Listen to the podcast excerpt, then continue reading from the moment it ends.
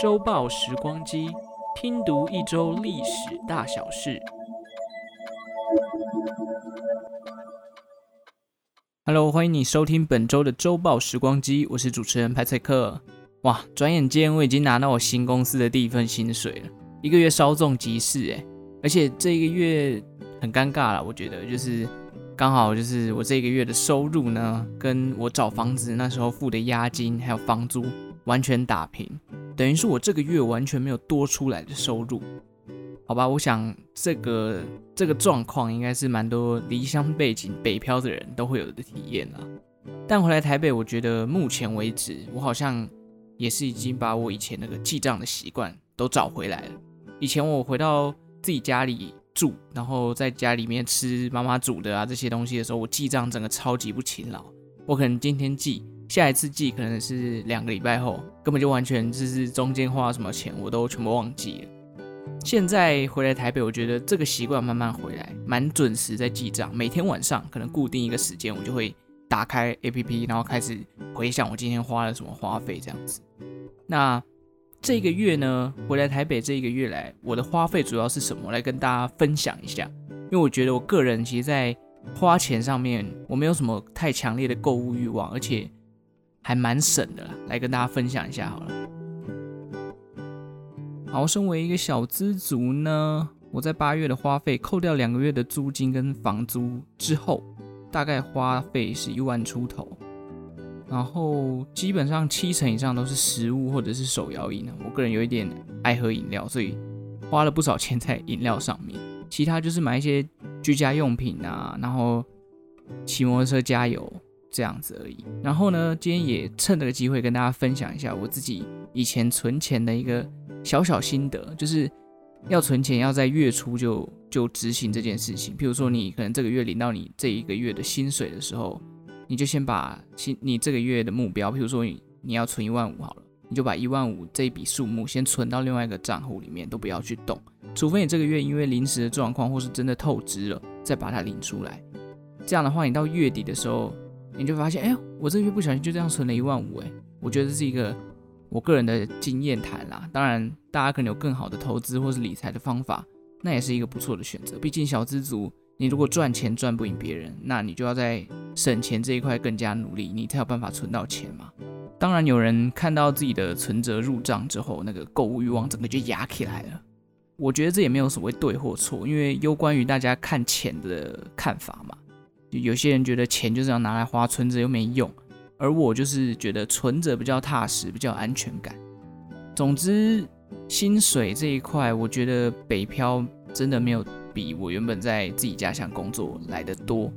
但总是觉得机会上面还是有差别的嘛，毕竟台北是首都，资源就是跟机会就是比较多。上来试试看，其实也不会吃亏啊。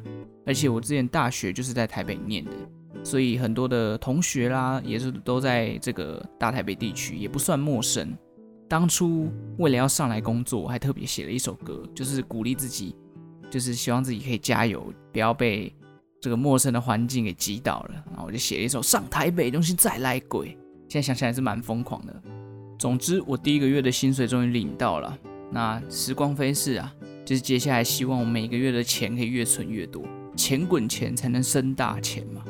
好了，不要再聊理财了，我们赶快回到历史这个主题，赶快进入今天的历史故事吧。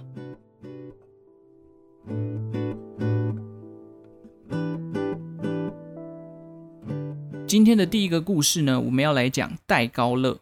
诶，这个名字应该蛮多人蛮熟悉的，因为它是这个法国机场以及法国海军都用这个名字来命名，绝对不是什么乐高哦，是戴高乐。那他到底何许人也？戴高乐的全名是夏尔·安德烈·约瑟夫·马里·戴高乐，他是一位法国的军事家兼政治家。他曾经在第二次世界大战的时候领导自由法国运动。一九五八年，他又成立了法兰西第五共和国，并出任了第一任总统。在法国，戴高乐通常又被称为戴高乐将军，可见他在法国的地位是非常高的。当时第二次世界大战爆发的时候，法国一度被德国纳粹给拿下。戴高乐当时已经是一位准将，为了解放巴黎地区，戴高乐逃亡至英国，推行了自由法国运动，希望获得国际上的支持。当时的英国也处于德国纳粹的威胁之下，于是英国首相丘吉尔决定承认戴高乐所建立的自由法国政府，与纳粹德国还有意大利王国来抗衡。但自由法国当时只是一个流亡政府，而且全球除了英国之外的国家都不承认它的存在，他们都只承认德国的傀儡政权。但就在一九四一年苏德战争爆发之后，苏联也承认了自由法国政府的存在。而在日本偷袭珍珠港之后，美国等其他同盟国向轴心国宣战，同时也转向支持这个自由法国政府。突然觉得这个自由法国政府很像复仇者联盟的美国队长，在最后的时候 assembled 有没有复仇者集结的感觉？到了这个一九四四年的时候，诺曼底大登陆嘛，随后没多久，这个巴黎也就获得了解放。戴高乐接受了在巴黎德军的投降书。并在一九四五年以公民表决成立了第四共和国临时政府，戴高乐也顺理成章地成为了当时的总理。但过没多久，就因为其他政党的反对，戴高乐就辞去了总理的职务。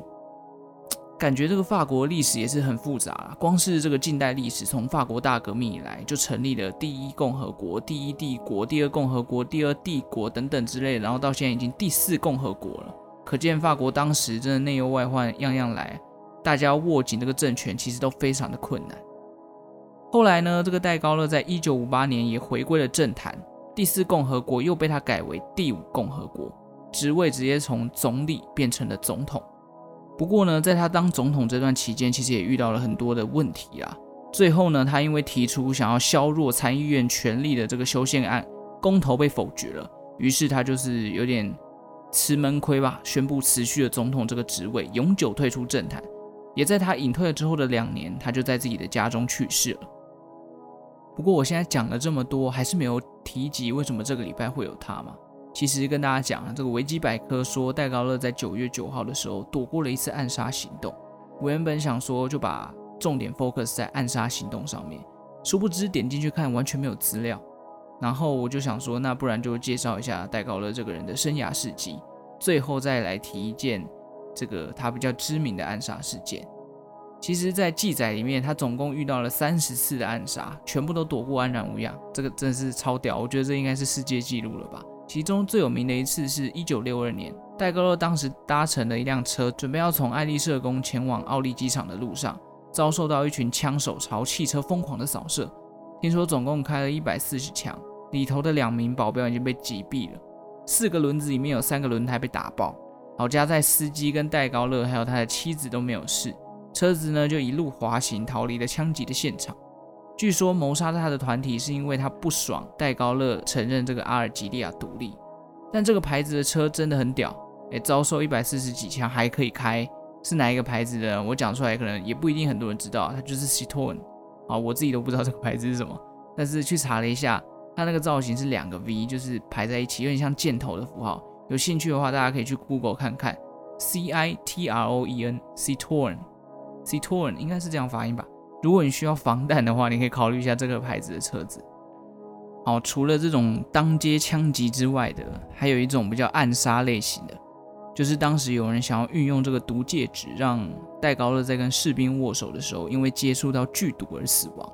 听说这个幕后的主使者呢，就是中央情报局 CIA，但这个后来没有证据啦。不过当时因为这个阿尔及利亚的资源以及独立的事件啊，真的使得戴高乐引来很多很多的杀机。阿尔及利亚的独立过程其实也是非常辛苦，就是过程要一直打游击战啊，打了十几年才终于被承认，让法国去让他的公民表决是否要独立。戴高乐无疑是法国走向现今社会体制的重要一员，他同时也被评选为有史以来最伟大的法国人，所以才能在纸钞啦、硬币啦、机场的命名都看得到他的影子。最后，关于戴高乐这个人，我要跟大家总结一句话，就是他绝对跟乐高没有关系。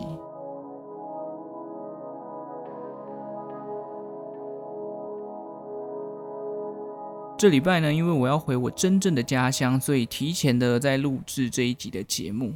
现在录音的时间是晚上的九月，呃，不是，现在录音的时间呢是晚上九点四十九分，九月三号，礼拜四。不知道大家平常晚上下班的时候都在干什么？如果今天没有任何的饭局，没有朋友约的话，在家里是追剧呢，还是躺在床上耍废滑手机？或者你会出去健身、跑步、运动？像我刚刚的行程是去外面洗衣服、倒垃圾，非常居家的一个人。但其实我大部分没有做家事的时候，我也回到家就是打开我的 PS4，然后在那边打电动。好啦，很宅，但是 Why not？下班没事嘛，干嘛要那么拘谨，对不对？而且听说这个今年 PS5 要出了嘛，光是看那个宣传片我就好心动。但是我应该会忍到就是 PS5 有二手，或者是价格稍微降下来之后再买嘛。反正 PS4 也蛮够我玩的啦。那为什么会讲到 PS5 呢？大家知道这个 PS PlayStation 第一代是什么时候出的吗？哎嘿，刚好就是这礼拜，一九九五年的九月九号在北美市场正式发行。PlayStation 呢是一个电脑的娱乐系统，机台总共有三种功能，可以玩游戏、播音乐，然后还可以看一些影音光碟。当时 PlayStation 发布的前半年，在日本就卖出了两百多万台。而在美国发布之后呢，也卖出了八十万台，等于是遥遥领先所有同时代的游戏机。就连微软当时的董事长比尔盖茨也直接公开发表说，他更喜欢 Sony 的游戏机，比起 Sega 而言，PlayStation 才是他最好的选择。也就造就了后来这个微软开发的 Xbox，想要跟 PlayStation 来竞争嘛。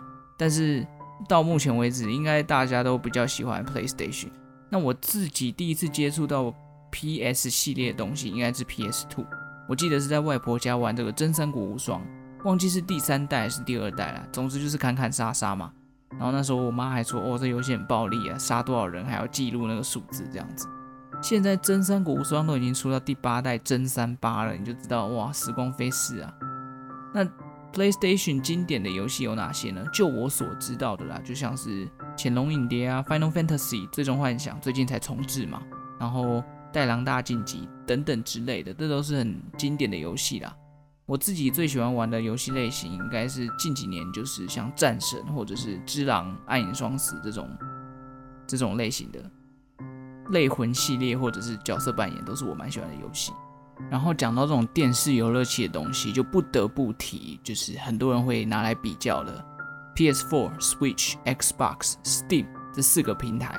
要怎么选择？如果你今天有一笔预算的话，我后来我自己有一个结论啊，就是如果你朋友很多，你可以选择 Steam 或是 Switch，因为它的共斗游戏很多嘛。那如果你是比较喜欢大作或独占型的游戏，就选 PlayStation。至于 Xbox，嗯，我就我就真的不知道了。有没有 Xbox 爱好者愿意分享一下为什么会选择 Xbox？呃，反正平台现在很多游戏也越来越多元，而且越来越真实嘛，像是 PS5。你光是看到那些游戏画面，你就觉得我真的是在玩游戏吗？还是我是在看电影？总之，未来游戏的趋向也因为这个 VR 越来越新奇嘛，谁谁能保证说十年后你是不是就真的像《一级玩家》这部电影里面样子，你就戴上一个 VR 头盔，然后就身临其境？我很希望有一天我可以变一级玩家那样，感觉就很爽。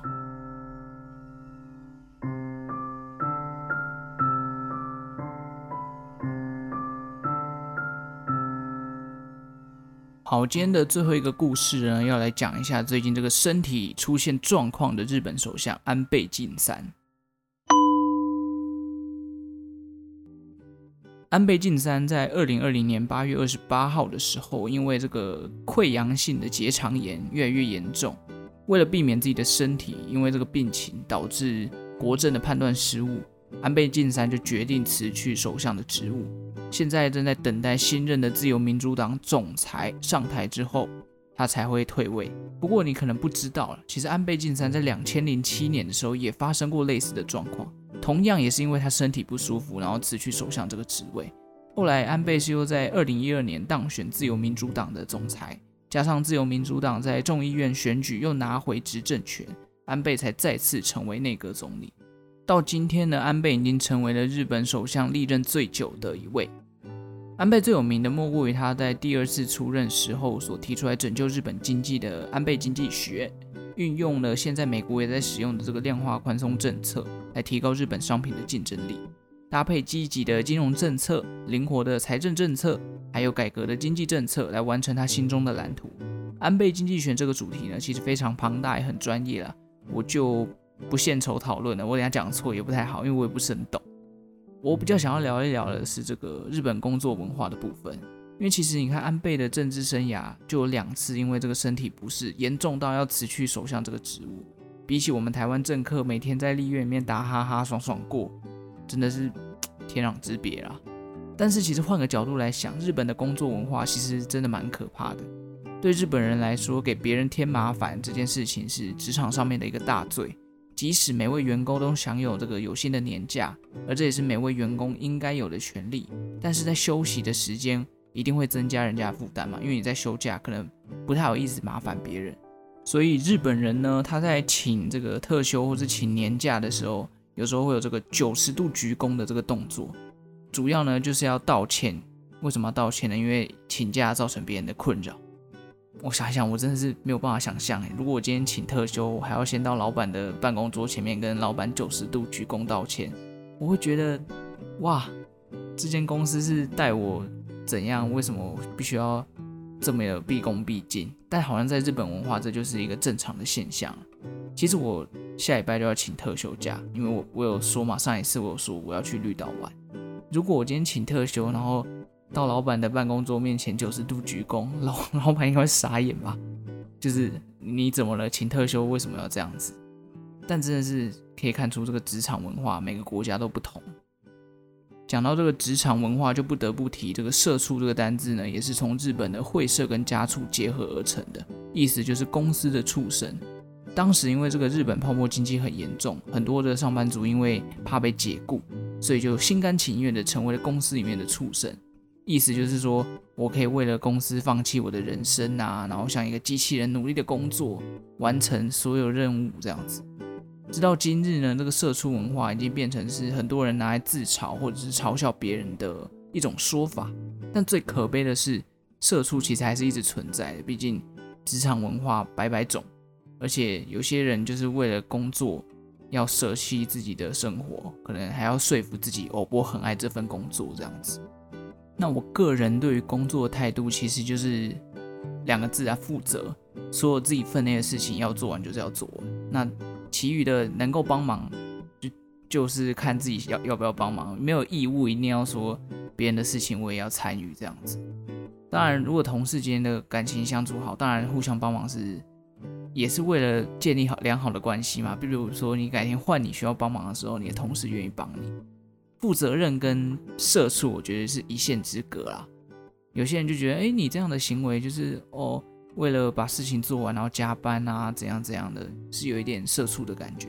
但我觉得，如果这是你今天分内的事情，你没有完成，加班是理所当然的啦。当然，前提是这个 loading 不能超过你一天八小时能够完成的事情。所以结论就是负责任啊，是我面对工作的态度。就是做事情都一样，你。有那个责任心，我觉得自然而然你做出来的品质就不会太差，别人也会感受到你那份用心。但如果你今天都不负责，然后就是用一种很轻浮的态度在面对事情的话，人家也会感觉到你就是没有心啦。哦，总之就是这样，不管是工作还是感情啊，还是生活都一样，负责，你要对自己负责。那像这种日本这种亘古不变的这种。毕恭毕敬的工作环境，在历史上，他们其实已经有这样的传统了。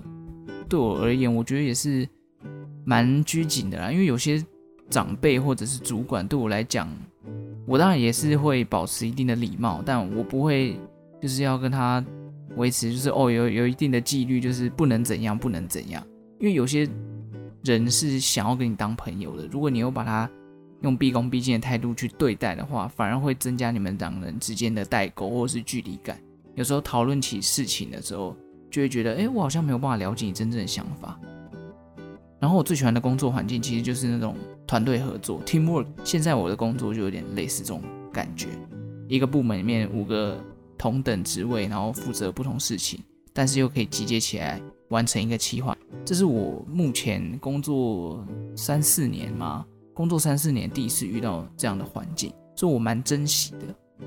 那大家喜欢什么样的工作环境呢？如果今天特休让你九十度鞠躬你才能请，这家公司你还要不要待？